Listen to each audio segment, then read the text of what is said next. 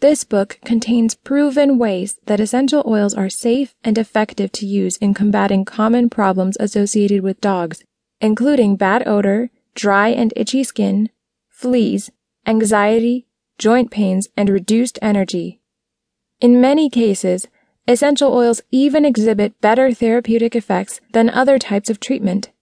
In fact, several studies have shown that dogs treated with essential oils gained better and faster results than those treated with alternative medicine.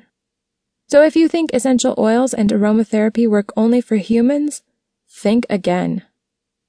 Most essential oils have been found to provide a variety of therapeutic benefits, among which are anti-infectious, antibacterial, antifungal, antiviral, anxiolytic, anti-anxiety, anti-inflammatory, sedative, expectorant, and immunostimulant. And not only humans can reap those benefits, dogs and other animals too. While some oils are believed to be toxic to dogs, such as tea tree oil, there are tons of essential oils that you can use to keep your dog looking fresh, smelling good, free of fleas, healthy, and energetic.